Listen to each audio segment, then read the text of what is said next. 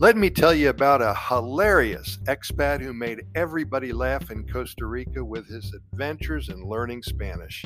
Meet Jack. He's a quirky and adventurous individual from the United States who decided to move to Costa Rica to immerse himself in the culture and learn Spanish. Jack had a great sense of humor and was always ready to entertain people with his antics. He was a comedian in the United States, and I think now he's a comedian in Costa Rica. From the moment Jack arrived in Costa Rica, he embraced the language and made it his mission to interact with locals as much as possible. However, for some reason, his Spanish skills were quite basic at first, leading to some hilarious and unforgettable situations. One of Jack's most memorable language mishaps occurred during his first week here. He wanted to order a simple cup of coffee, but instead of saying un café, which means a coffee, he accidentally said una vaca, which means a cow.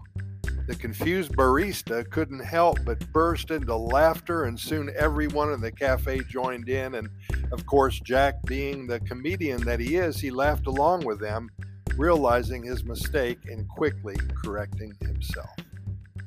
But Jack, nope, he didn't let the language blunders discourage him. He continued to practice Spanish with locals and became a regular at a nearby local bar. He liked to drink a little bit. His charm and good humor quickly won over the regulars who were more happy, more than happy, I should say, to help him improve his language skills. One of the things that made Jack so entertaining was his willingness to embrace his mistakes and laugh at himself, which we all need to do at times. He didn't take himself too seriously and turned every language mishap into a funny story to share. His infectious laughter and positive attitude made him a favorite among the locals who eagerly awaited his next linguistic adventure. They called it adventure. As Jack's Spanish improved, he started to experiment with Costa Rican slang and idioms. However, he often mixed them up or used them inappropriately, leading to hilarious situations. Once, while chatting with a group of friends, he wanted to say that something was cool, but ended up saying it was very cold. His friends burst into laughter, and Jack joined in, realizing his blunder once again. Well, Jack's humor and willingness to embrace the local language endeared him to the Costa Rican community. They appreciated his efforts to learn and communicate with them, even if it sometimes resulted in comic misunderstandings. People would often approach him at social gatherings, eager to share funny stories or teach him new phrases in Costa Rican slang. His time in this country was not only about laughter and language learning. Jack also immersed himself in the culture, exploring the beautiful landscapes, indulging in traditional cuisine, beans and rice and everything else, and participating in local festivities. His infectious spirit and ability to find humor in every situation during the day and night made him a cherished member of the Tico and Tica community.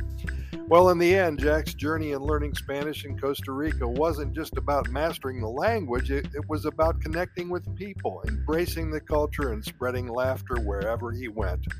His story serves as a reminder to all of us that sometimes the best way to navigate unfamiliar territory is with a smile and a good sense of humor.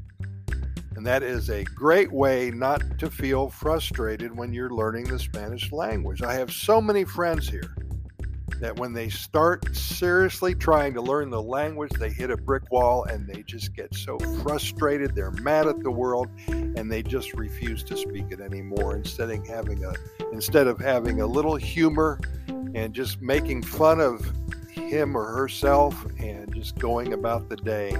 Bottom line is, in a year, you're either going to know Spanish or you aren't if you're starting today, and you might as well get to the point where you can take it for granted that you're going to make a lot of mistakes and just do it. Hey, thanks for listening. We really appreciate it. And Simon, we appreciate your sending in this story about your friend Jack. This is really cool, and hopefully a lot of people will learn a lot from it. Again, thanks for listening.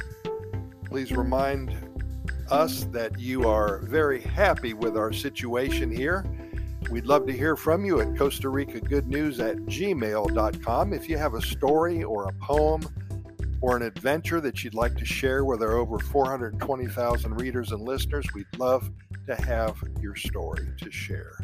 Costa Rica Good News at gmail dot com. Keep in mind also we have a website at Costa Rica Good News Report dot com. That's Costa Rica Good News Report dot com. From there, you will be able to click links to our YouTube video channel, which has close to seven hundred videos now about Costa Rica and the Pura Vida lifestyle. We have links to our residency website. If you're considering a move to Costa Rica and you want to become a resident of Costa Rica, we can help. We've helped over one thousand individuals and families in the past twenty-two years. achieve, acquire their residency. So we can do that for you. We also have links to our Costa Rica Pura Vida Lifestyle podcast series. We're found on all major venues, over three thousand two hundred recorded to date. And then we have many links to our short stories, love stories, brand ambassador stories, everything about Costa Rica. That's at Costa Rica Good News Report dot com. Thank you for listening. We're going to see you tomorrow, and we hope you are here with us.